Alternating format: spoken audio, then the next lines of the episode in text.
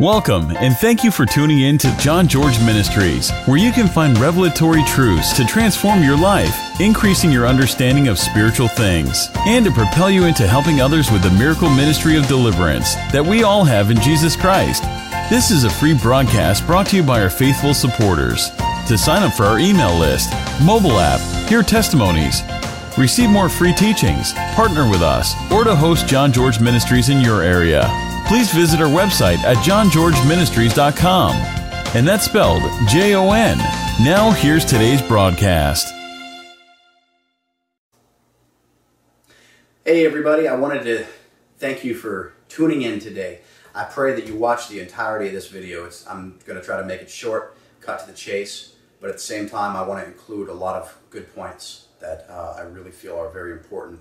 Uh, I want to talk about the deliverance ministry and how I got involved and some of the things that the Lord has shown me real quick. One of the things is uh, how I got involved in the deliverance ministry was not uh, at all by any uh, sense my leading at all. My mind did not was not did not play the forefront or the uh, rudder uh, for the direction of um, where I was led or how I was led there.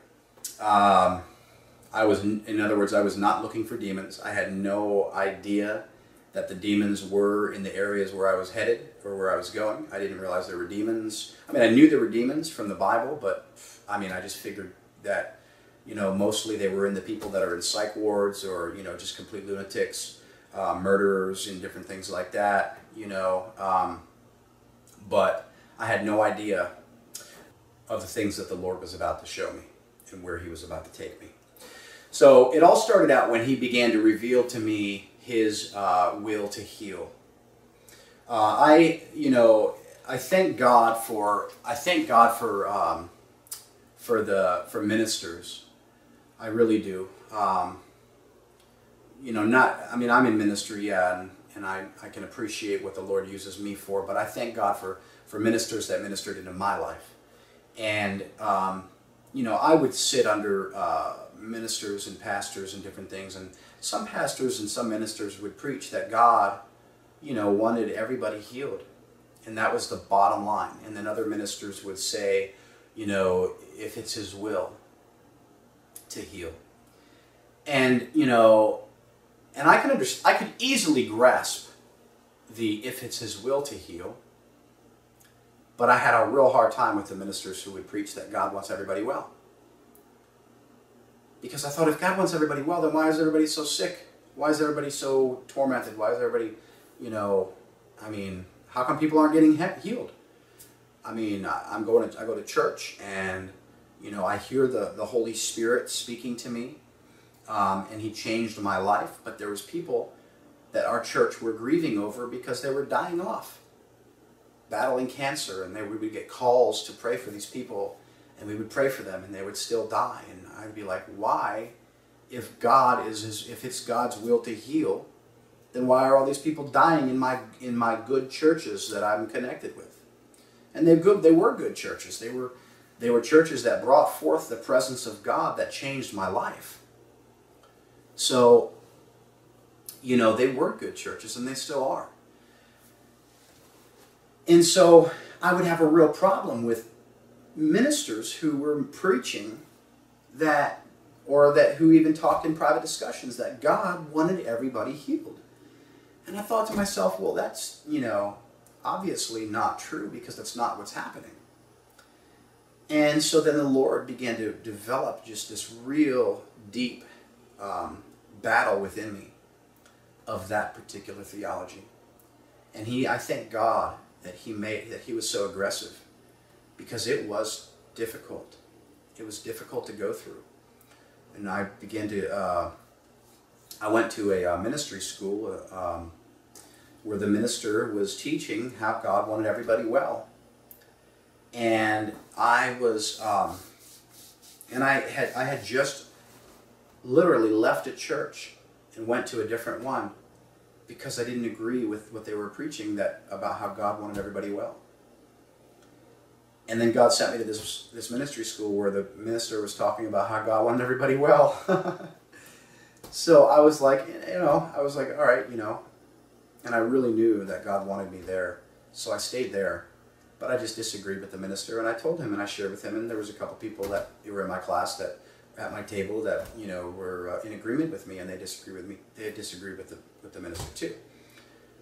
But on my way home one night after that specific class, when I was just talking to the minister and uh, some classmates of mine, I was in the van, and we were responsible for taking uh, several people home uh, that we brought to the school with us. And I was talking with them about, you know, this this battle, this theological battle that I was having, and I just, in the middle of our conversation, as we came to that pausing place in our conversation where there was just stillness and quietness, I just cried out to God, and I, you know, out loud, and just in the in the middle of the the car ride home, I just said, God, I have to know. God, I absolutely have to know. I need to know the truth of this theology. Is it your will for everyone to be healed? And God spoke to me in that moment. And He spoke to me in that moment. And, um, and He spoke to me something that really uh, challenged me. And, um, but it wasn't, it wasn't over. The battle was still there. And so I kept going, and he kept revealing, and he kept revealing, and he kept revealing, until finally somebody sent me a teaching uh, by Andrew Wommack called God Wants You Well. And it really began to destroy some sacred cows that I had in my theology, some scriptures that I had wrong interpretations of. In fact, that are wrongfully interpreted across the board, like Paul's thorn in the flesh most people don't understand Paul's thorn in the flesh um, and what that really stood for. And three, Andrew Wommack describes that three times in the Old Testament there is a thorn in the flesh that is referenced. Twice it's a thorn in the eye, or a thorn in the side, and once it's a thorn in the eye. But all three times it's referencing a people group rising up within the land as an enemy attacking them. And we know that's exactly what happened to the Apostle Paul, and we also know that the Apostle Paul frequented the Old Testament. In fact, it's all he knew. In fact, he was a professional in that study. So they had church lingo back then, like we have today, and he was using this church slang, and he was saying, "Oh, you know, this thorn in my flesh." People knew what that was back then. It was a enemy group rising up in opposition against the individual from within their own land. How do I know that? Because the Bible says, confirm every matter on the testimony of two or three witnesses. And all three times from three different writers in the Old Testament, they are always referencing an enemy group rising up within the land against them. And I'm telling you right now, that shattered my false theology. Shattered my false theology and I began to just like, I mean, that was one of the strongest foundations of why God didn't want people well. Well, what about the Apostle Paul? And I was like, wow, like, you know, so, okay. that was a really strong starting point. And I began, that was when my eyes really began to open. And then Jesus says, you know, the disciples say, Show us the Father, Jesus. Show us the Father. And Jesus says, Have I not been with you long enough? If you've seen me, you've seen the Father. And he was the perfect expression of Father God here on the earth in human form. And everywhere that Jesus went, he manifested healing. In fact, it was unsolicited by him at times, and people got healed without him even initiating it. We all know about the story with the woman who touched his hem, the woman with the issue of blood who touched his hem, the hem of his garment. But what we don't understand is that there's also another scripture in the New Testament that says all who touched his hem were made whole. It says that as many as touched him were made whole. People were just thronging Jesus from the town and they were just saying, you know, I just have to touch him because healing virtue was flowing out of him freely, unsolicited. uninitiated by him. It was just freely flowing. And we know that's true because Jesus turned around when the woman with the issue of blood touched him and he said, Who touched me? Because he felt the virtue come out of him. He didn't initiate that. She did by her faith, and it just freely was flowing from him. And I was, you know, I began to see, and the, the Bible says there's many scriptures that says, and all of the town brought all of their sick and demon possessed, and Jesus healed them all. The scripture specifically says that. So what was Jesus? Um, was he did, did he discriminate on a town by town basis? You see, they brought it says they brought the whole town of sick people and demon possessed people, and he healed them all. And then there was one case where he could not do any mighty work except heal a few sick people, and he said it was because of their unbelief. Because of their lack of coming into agreement with what so freely flowed from him and who he was and his identity. So I'm telling you, I am so excited to share with you, first of all, what those things that the Lord has shown me. But that's all he did was show me how it was his will to heal everybody. The man at the tombs who was uh, cutting himself and uh, walking around naked and breaking the chains that they tried to bind him with, who was demon possessed. When Jesus left that man, it says that that man was left after his encounter with Jesus Christ and he was in his right mind. The Bible says that the Lord hasn't given us a spirit of fear, but of what kind of spirit has He given us? It says love, power, and soundness of mind. If there is distraught uh, mentality, if there is uh, worry and excessive fear and, and, and, and schizophrenia, I mean, all these different things, depression, suicidal thoughts, continuous lustful thoughts, you know, all these different things. That the Bible says that, that soundness of mind is his portion for us. So not just physical healing, but emotional and mental healing as well. God began to show me how Jesus healed the whole man. The Bible says, by his stripes we were healed. And then he began to show me about persistence. The parable of the persistent widow, the parable of the friend at midnight or the friend in need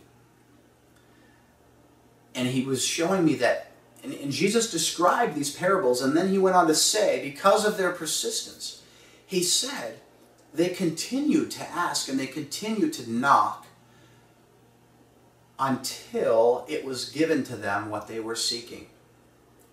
And Jesus says, So I say to you, seek and you will find. Knock and the door will be opened. Ask and it shall be given to you.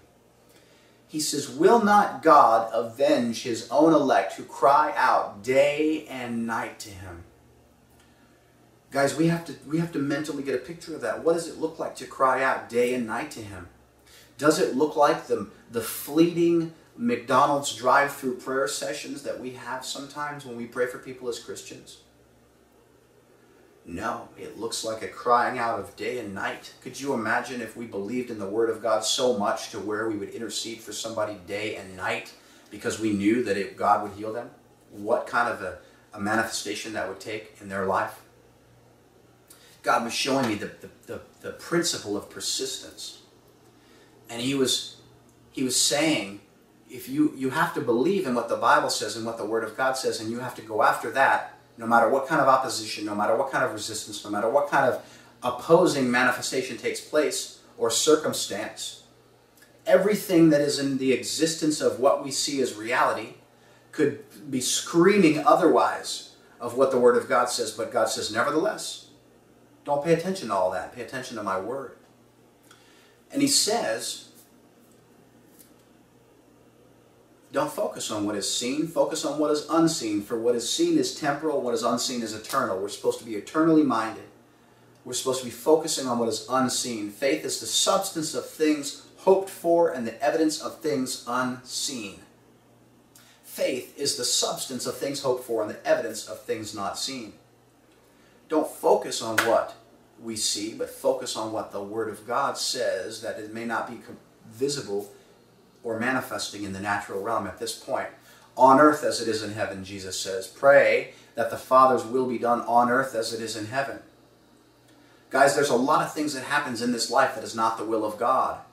Sorry to disagree with modern Christianity and maybe what some of your leadership might be telling you, but I'm telling you right now, it is not so. The Bible says God is not willing that any should perish, but people are perishing every single day. That's the biggest description that there are so many things happening today in this world that is not the will of God. Not the will of God. The scripture says He is not willing that any should perish, but yet people are perishing every single day. Jesus, you know, Jesus was about to go to the cross. We know that he was sent by God to fulfill the greatest purpose that ever existed on this earth the redemption of mankind. And Jesus was about to go to the cross, about to go to the cross, and he said to his disciples, Get up and pray. Pray. Why? Why would they need to pray? You heard the term, if God is in it, he will get you through it, or he will see to it and get you through it, right? Well, it was the will of God for Jesus to go to the cross. But Jesus said, pray. It was the will of God for Peter to be the rock on which the church was founded. But Jesus told Peter, Satan has asked to sift you like wheat, but I have prayed for you. There are many times when, when it is the will of God but we need to pray that will on the earth. Otherwise, Jesus would have never had to pray for Peter because it was the will of God. You see? Otherwise, Jesus would have never prayed in the garden, sweating drops of blood. He was praying so hard. Because he would have just been able to rest, knowing God will see to it and see you through it. We need to understand there is a battle that has ensued that we are in the middle of, guys. We need to start believing in the Word of God. So now God started convicting me on my inability to go pray for people. He, he was saying, listen, first of all, he said, if you really believe in my Word, it will be producing an action in your life for healing. If you really believe that I want everybody healed, then you need then you would be out there praying for people. If you really believed I commissioned mankind when I said go and heal the sick, were the words of Jesus. If you really believe that and that it was from God himself, then you would be out there going and healing the sick. So now I'm convicted and I'm like, wow, okay, God has given me a revelation of healing, but now He's giving me a revelation that I'm not doing anything about it. And he showed me by giving me this description of this lottery ticket. And he said, if you if you go down to the, the local convenience store and you you play the lottery, and you come home, and you're watching the evening news, and next thing you know, the uh, evening news is reading off the lottery numbers. The little ping pong balls come up in the little vacuum chute and they begin twisting the ball to where the number faces the screen and you're reading off the numbers, matching them with the ones that are on your ticket and every single number matches your ticket that you just bought the night before. There is going to rise up in you a level of confidence, a level of zeal, a level of joy, a level of excitement, so strongly that it is going to take your physical self off of your lazy position on the couch. and it is going to cause you maybe jump up and down, maybe shout a little bit. But nevertheless, that is going to lead you down to your local lottery department where you're going to tell them, I have a redemption to cash in on today. I'm here to redeem my winnings. And if the woman at the lottery department picks up the wrong sheet of paper and happens to look at the week before's numbers and says, Oh, I'm sorry, these are not this week's numbers. You must have an old ticket. You're going to say, Uh uh-uh. uh You need to check that thing again, please. because you are confident that you bought that thing at that particular time and you remember everything specifically and you're going to counter that opposing force that comes against you.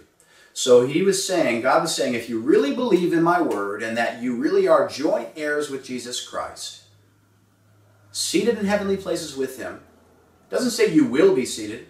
It says we are currently seated in heavenly places with him. It says we are seated in heavenly places with him.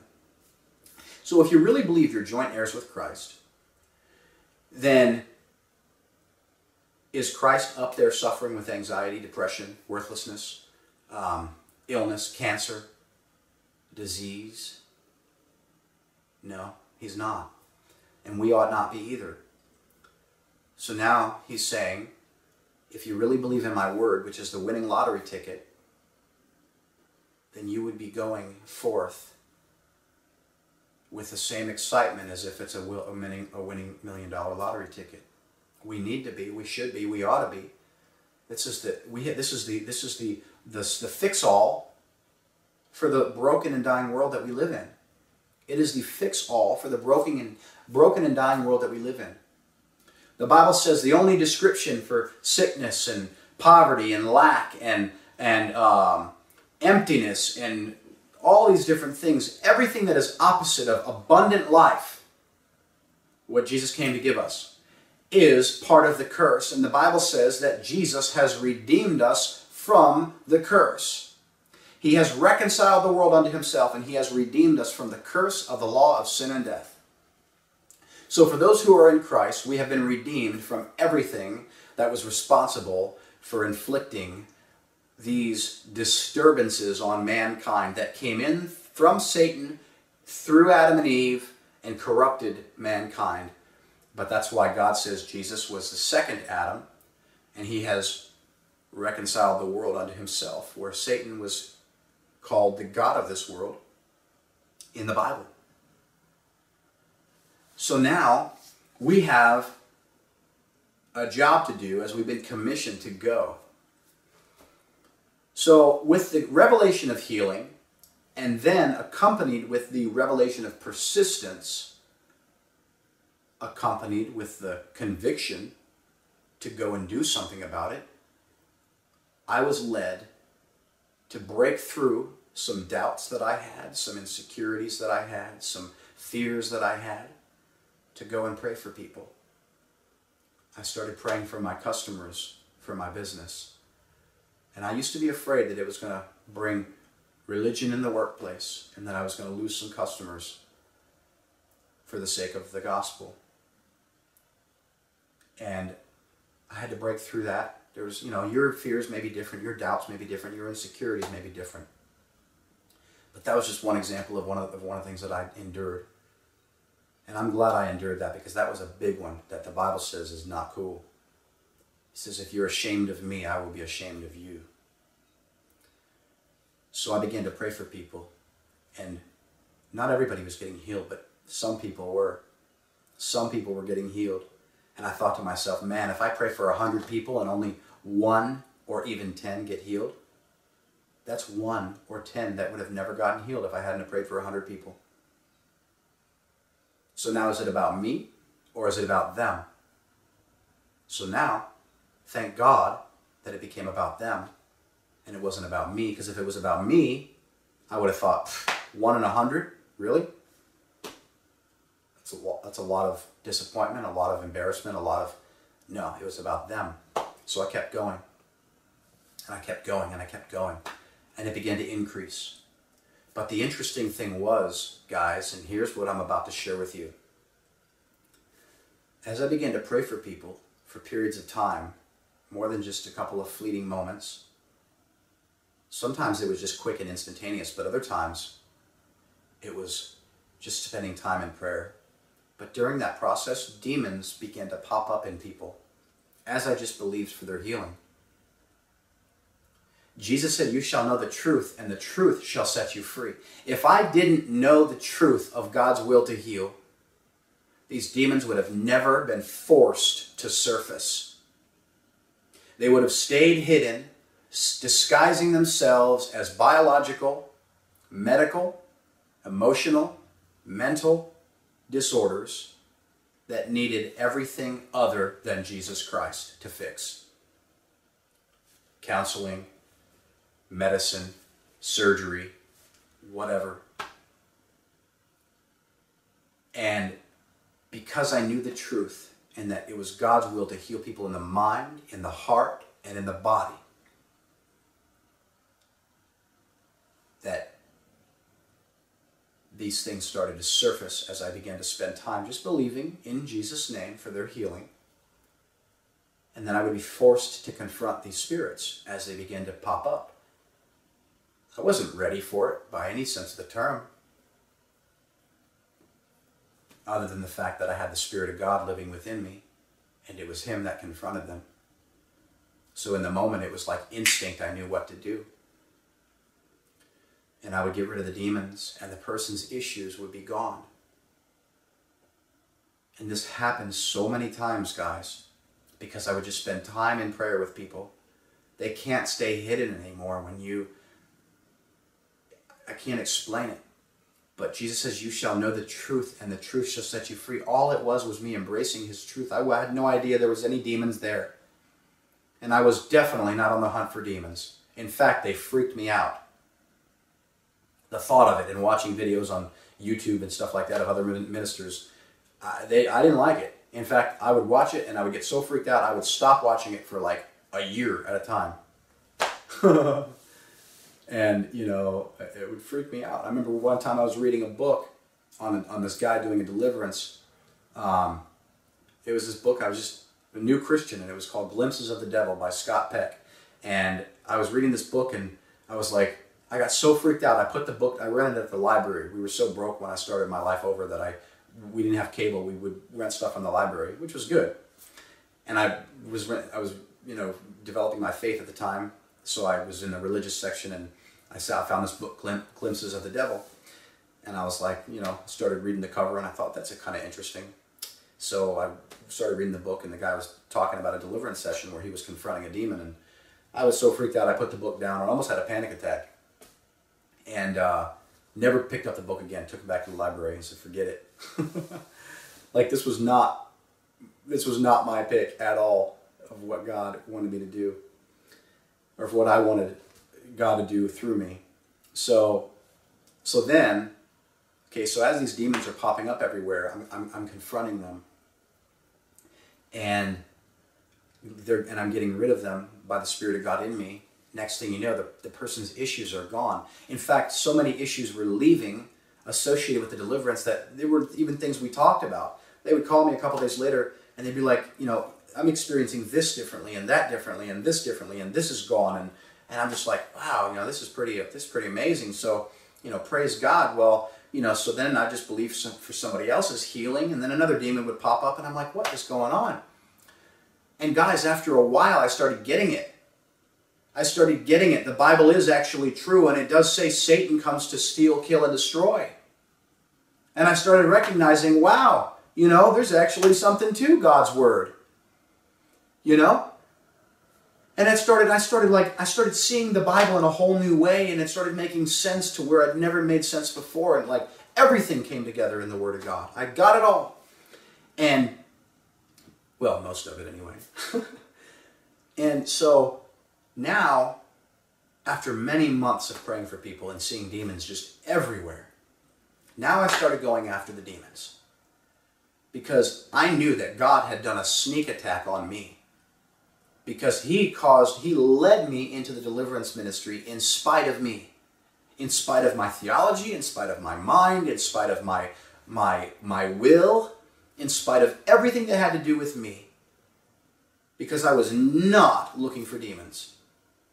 But they were popping up everywhere as he showed me the truth that he wanted to show me to get me to where I'm at today so he could help people.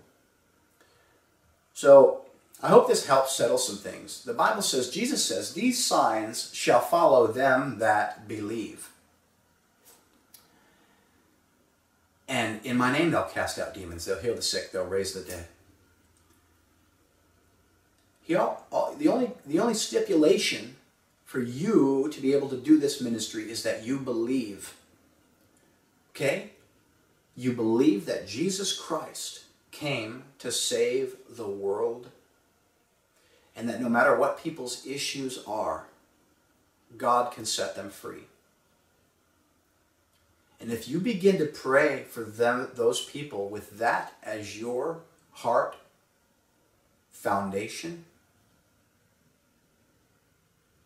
you will begin to see some things. I can't tell you what you're going to see and what it's going to look like because your ministry may look different than mine. But I'll tell you what it should look like at the end of the day. It should look like that person being set free. Your, the way God leads you and, and the way that, you know, that all works out may be specific to you.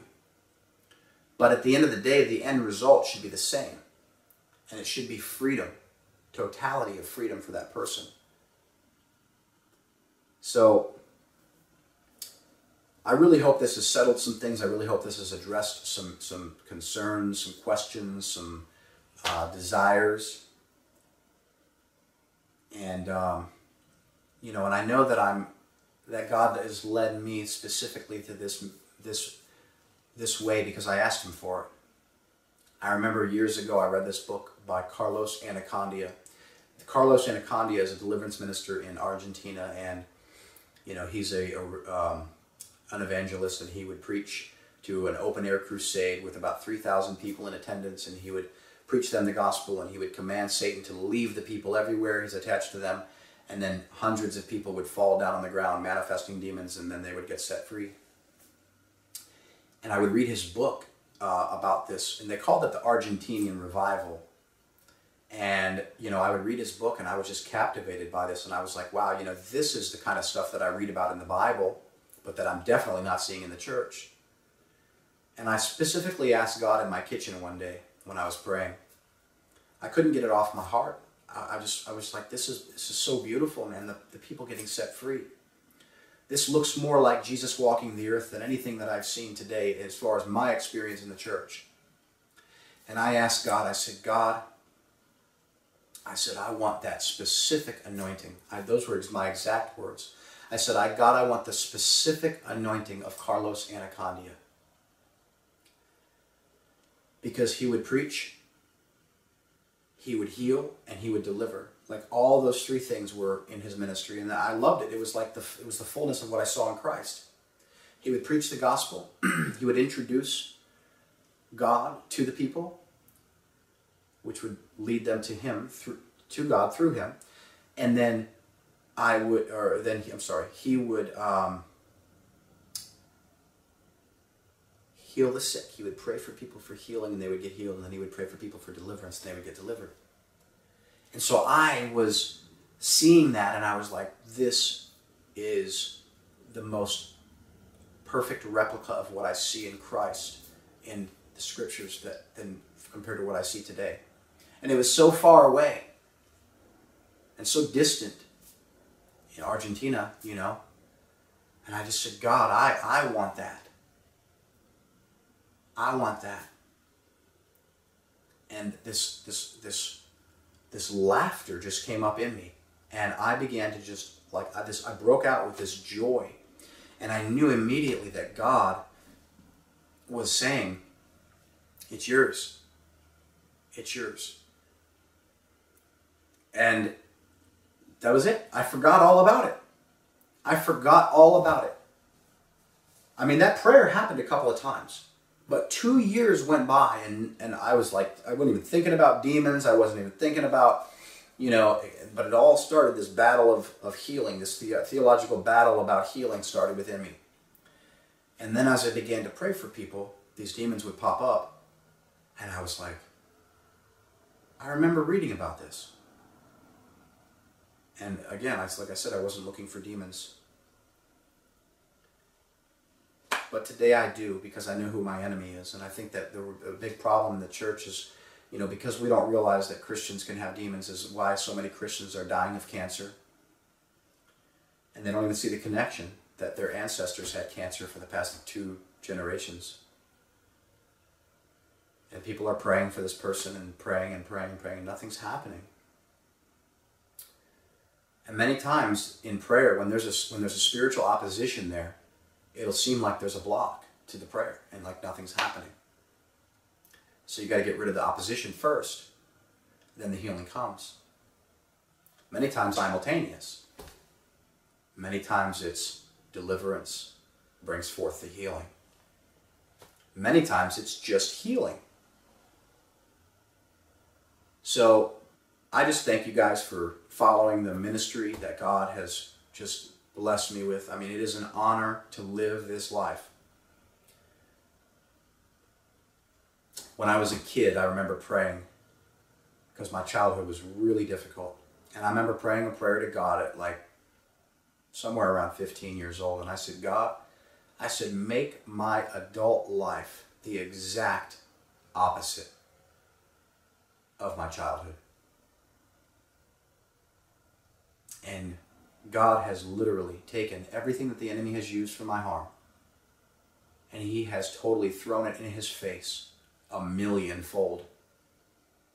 It's ridiculous all the lives that he is, is helping through this vessel that just asked him into his heart one day and asked him to take over his life. So maybe that's you today and you're wanting to say yes to Jesus Christ. I encourage you to do that and stay committed to it because it's going to be the best decision that you or anyone else could ever make in this life, in this world, in this existence, for eternity's sake. Thank you for listening to another revelatory message from Jon George Ministries. It is because of faithful supporters and listeners like you that help us to continue to provide this content to more and more bringing freedom and training to the masses. To sow into more messages like this or to connect with us on our various platforms, please visit our website at jongeorgeministries.com. And don't forget, Jon is spelled J O N. God bless you.